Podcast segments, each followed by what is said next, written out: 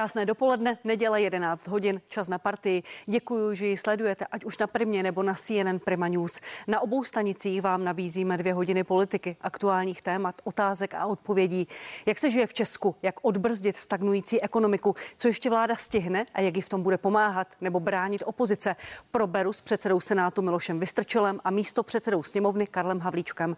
A také s hosty velké politické diskuze Janem Skopečkem, Janem Farským, Jaroslavem Bžochem a Radimem Fialou. A máme pro vás nový volební model od agentury STEM. Jaké jsou nálady v zemi, kdo by vyhrál volby do poslanecké sněmovny a které strany a hnutí by se do ní vůbec dostaly. Jsou to zajímavé výsledky, za chvíli je ukážeme. Ještě jednou děkuji, že sledujete Partii.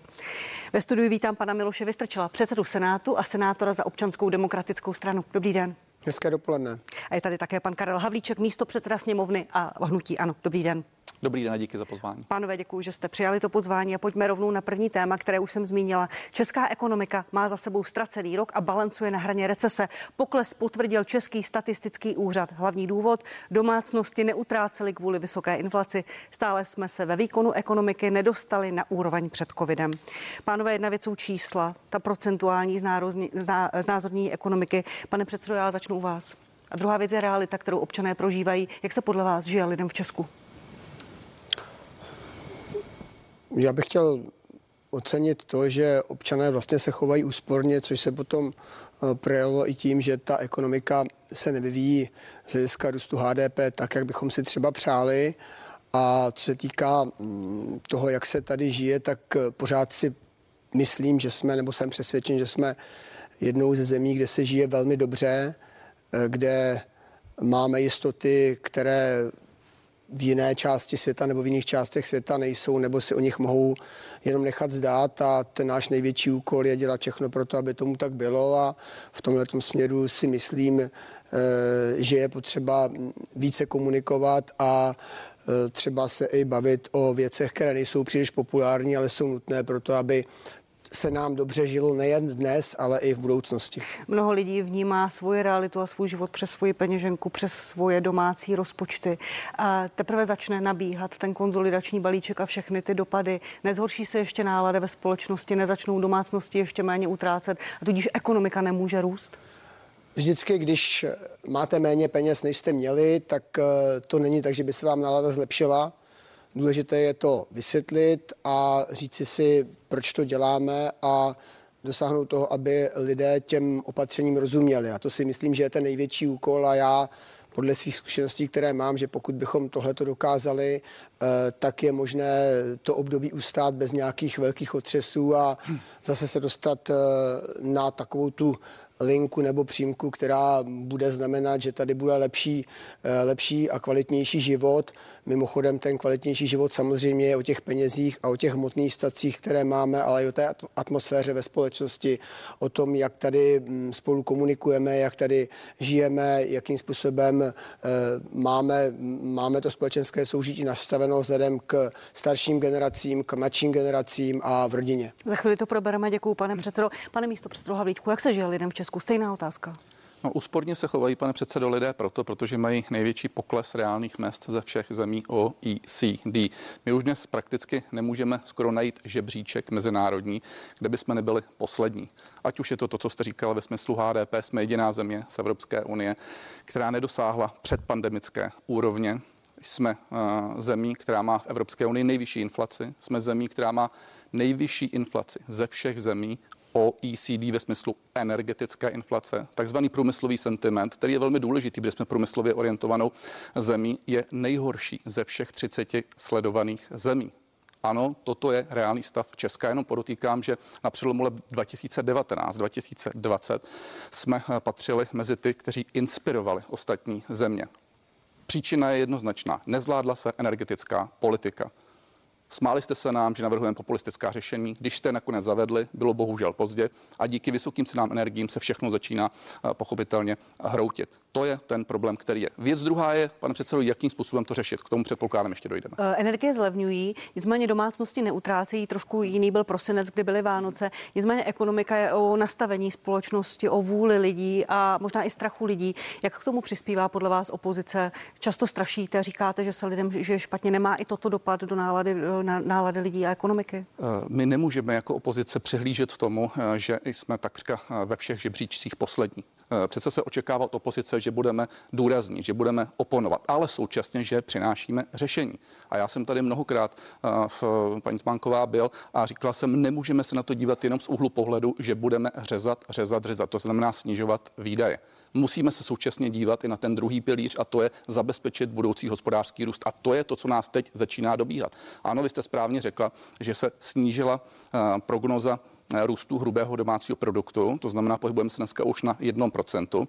To znamená, že ani v roce 2024 nedosáhneme té předcovidové úrovně, čili zase budeme nejhorší z celé Evropské unie, ale ve finále jsme v situaci, kdy nebude za chvíli z čeho brát. Přece každý musí vědět, že se musí zabezpečovat budoucí příjem, jinými slovy, změnit strukturu hrubého domácího produktu a my tvrdíme, to neudělá stát, pane předsedo, to neudělá žádná vláda. To udělá privátní sektor, zaměstnavatele, jejich zaměstnanci, udělají to živnostníci a ne socialistické výbory, které vy zakládáte a snažíte se nějakým způsobem přesvědčit lidi, že stát a jeho investicemi třeba do dopravy vyřeší hrubý domácí produkt. To je pouze důsledek. Než probereme ta řešení, pojďte na to reagovat, prosím, pane. Ne, já snad jenom stručně.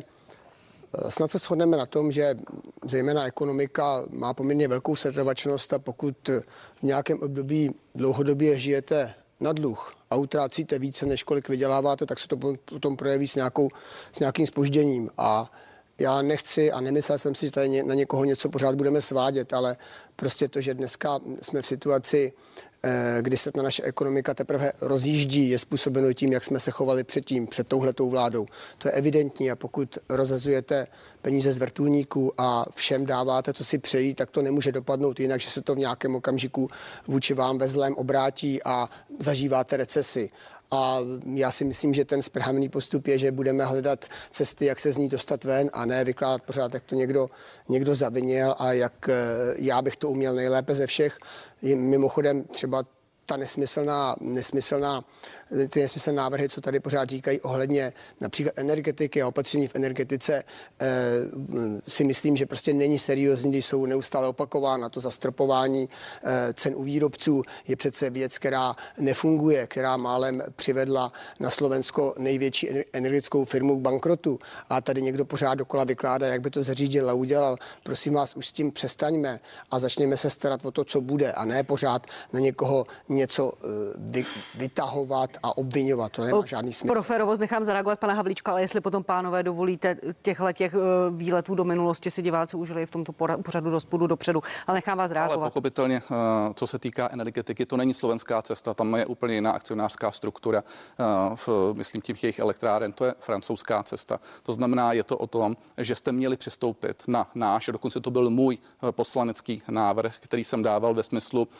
zastropování ceny u výrobců ve smyslu takzvané věcně usměrňované ceny energie. Vy jste se nechali zlobovat energetickými firmami, které se prolobovaly to, že vydělají 180 miliard korun. Na rozdíl od roku předcházejícího, kdy to bylo 30 miliard korun. A oni vám nakoukali to, že když necháte vydělat, tak následně to máte zdanit. Výsledek byl ten, že to bylo proinflační opatření a tím, že nemáte kompetentní ministry, tak jste přistoupili na její hru. A jestliže ještě říkáte, že jsme utráceli, nezlobte se na mě, pane předsedo, ztrácíte soudnost, protože v době covidové vy jste byli ti, kteří křičeli nejvíc, ať dáváme plošně, ať dáváme více, ať dáváme všem firmám. Chtěli jste, aby jsme dávali 100% z jejich nákladů, aby jsme dávali tak 50%. A co se týká superhrubé mzdy, tak tu jsme odsouhlasili společně. Takže prosím pěkně, podívejte se do minulosti a to bude poté kritizujte. Když se podíváme do minulosti, tak uvidíme, že jste mluvili i o Slovensku.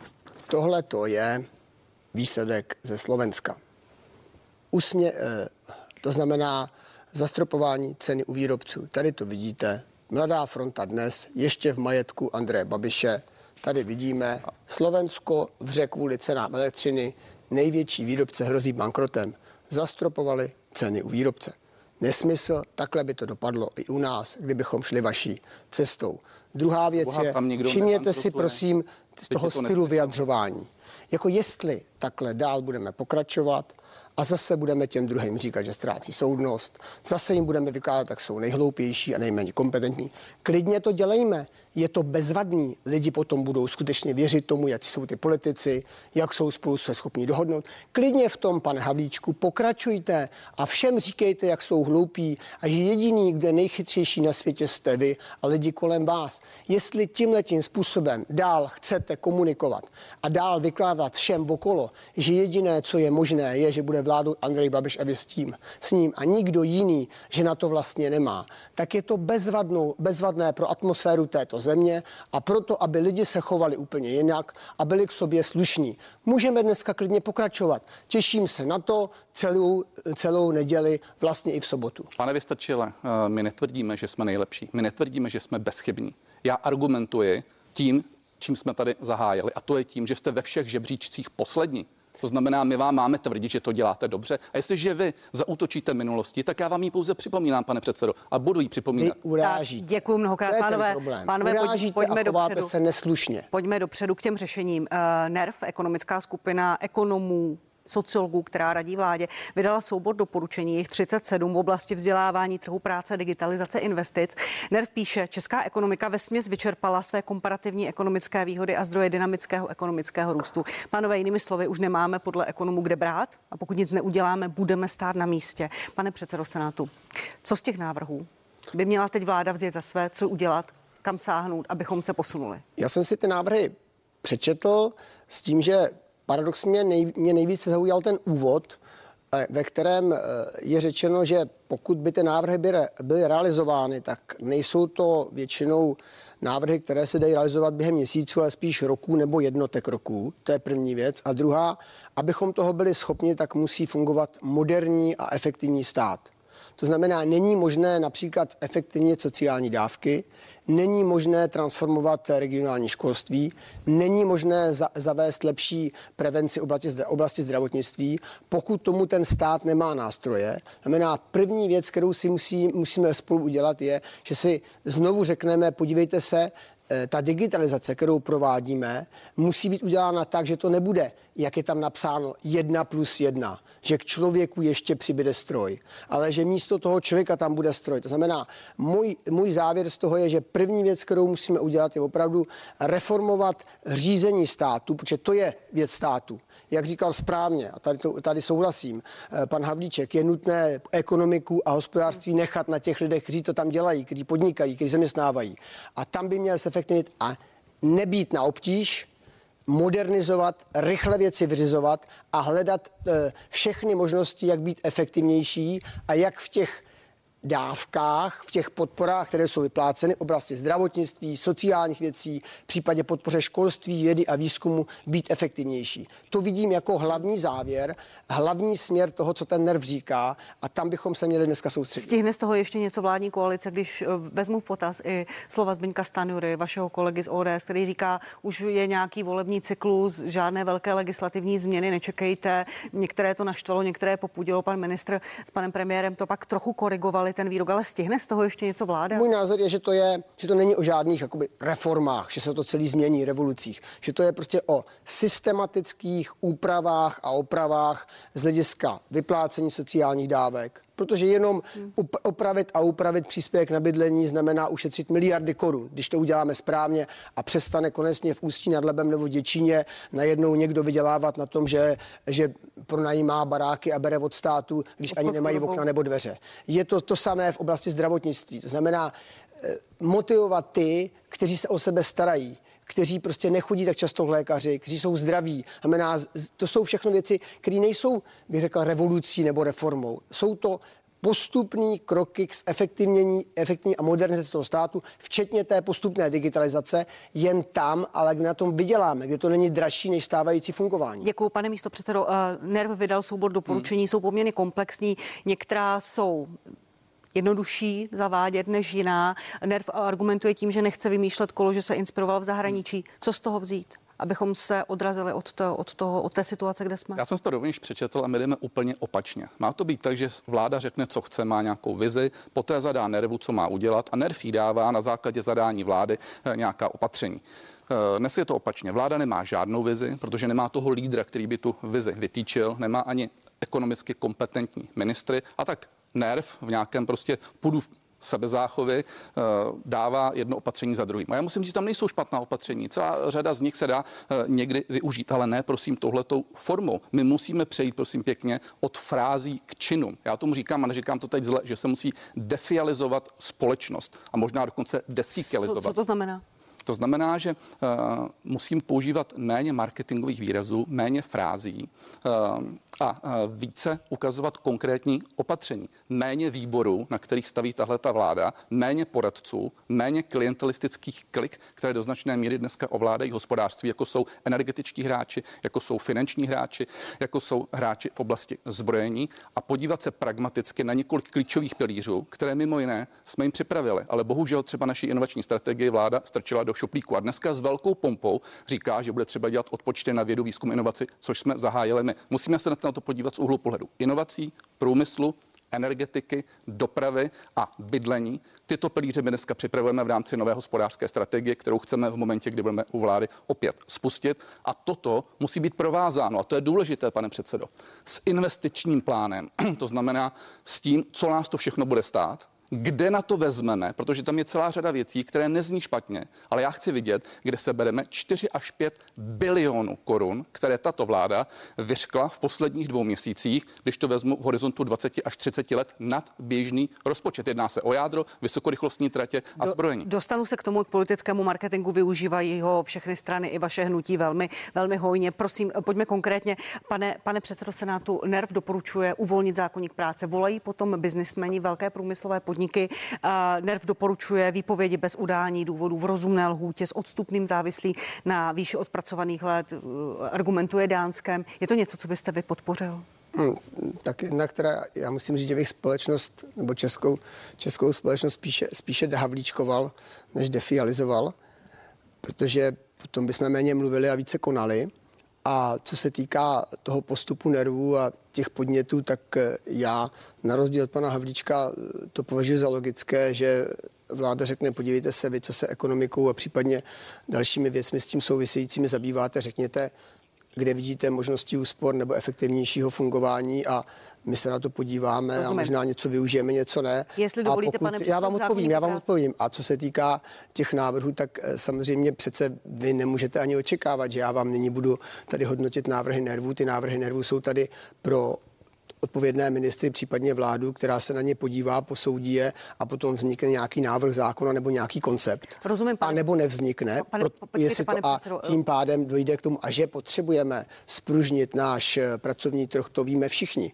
A musíme to udělat takovým způsobem, aby to bylo pro všechny únosné a to je právě úkol toho ministerstva. A já vám dneska nebudu říkat věty, se kterými souhlasím nebo nesouhlasím, protože vždycky takové spružnění pracovního trhu je komplexní soubor informací a soubor opatření. A já vám, když jedno řeknu a další dvě neřeknu, tak to může způsobit prostě zbytečné obavy nebo zbytečné nadšení. Já se vás ale na to ptám, protože jste druhý nejvyšší ústavní činitel, jste významný občanský demokrat, strana, která má většinu ve vládě. Zajímá mě názor, jestli povolit zákoník práce, protože zaměstnavatelé říkají, spíš nahrává zaměstnancům než zaměstnavatelům, svazuje nám ruce, na trhu chybí 300 000 pracovníků na trhu práce, tak jestli s tím něco dělat?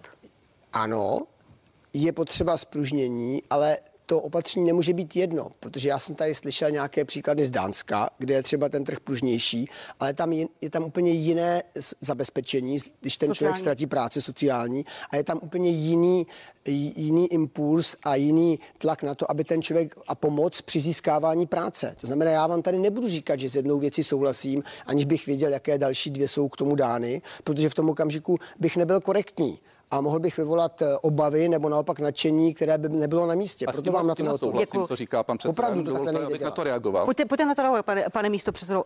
Zaslouží si nebo je zralý zákoník práce na to uvolnit, zmodernizovat a vyslyšet volání průmyslu a obchodu? pan předseda má pravdu v jedné věci a to je to, čím jsem začal. Pokud ta vláda neřekne, co vlastně chce, tak poté tady bude mít změť různých názorů. Ať vláda řekne, že chce, aby se to tady posunulo ve prospěch třeba podnikatelů, to znamená tak, že to bude skutečně velmi jednoduché propouštět a ten NERV na to dá jasný návod. A nebo vláda řekne ne, já se více přikloním třeba na stranu zaměstnavatelů, vláda si může prosadit de facto, co chce a pak bude očekávat od NERVu tenhle ten návrh. Ale protože vláda neřekla nic, je jich tam 5. Každý pes jiná ves, ten smýšlí více pro podnikatele, ten více pro zaměstnance, tak ve finále ten NERV připravil něco, k čemu ta vláda z mého pohledu se není schopná vyjádřit. Počkejte, ale mě samozřejmě, pan ministr Stanjura řekl ano, pojďme o tom jednat, ministr Jurečka řekl tento týden v České televizi, že to není na pořadu dne, nicméně mě zajímá váš názor. Jako strany, která je nejsilnější opoziční strana, má největší volební preference, zajímá mě, jestli uvolnit zákoník práce. Já bych uvolnil zákoník práce, ale nikoliv tak, že se bude moc ten zaměstnavatel dělat úplně, co chce, to zase možné není. Od toho je tady tripartita, od toho jsou tady zaměstnavatelé, zaměstnanci a pochopitelně vláda a tam se to musí důsledně projednat. To znamená určité spružnění, tak jak tam padlo, byl bych pro, ale ne zase tak, že se to udělá zcela ring volný. Ale mě se výpovědi bez udání důvodu ano nebo ne? Výpovědi bez udání důvodu musí vždycky být nějaký důvod. Nemůže to být tak, že prostě se udělá žádný. Ale může být třeba ta zkrácená lhůta. To znamená, nemusí být několik měsíců, může to být třeba rychlejší, tak aby ten člověk měl možnost alespoň krátce reagovat, ten, kdo je propuštěný. To znamená, ano, spružnit, ale nejít úplně na krev. Ale to je jednání právě té tripartity. Tam to musí nastat ten střed, tam se musí domluvit ten kompromis. Jinak tady stále hovoříme, že to musí být efektivnější, že to musí být pružnější a říkáme si konkrétně v čem. Ten střed samozřejmě nastane, protože odbory už se ozvali, že proti takovému návrhu budou vystupovat. Panové, já vám v tuto chvíli děkuji. Teď krátká přestávka, za chvíli budeme pokračovat v debatě s předsedou Senátu a místopředsedou sněmovny. Podíváme se na změny v důchodu a také na problémovou kampeličku, do které uložil peníze pan premiér. Za chvíli jsme zpátky.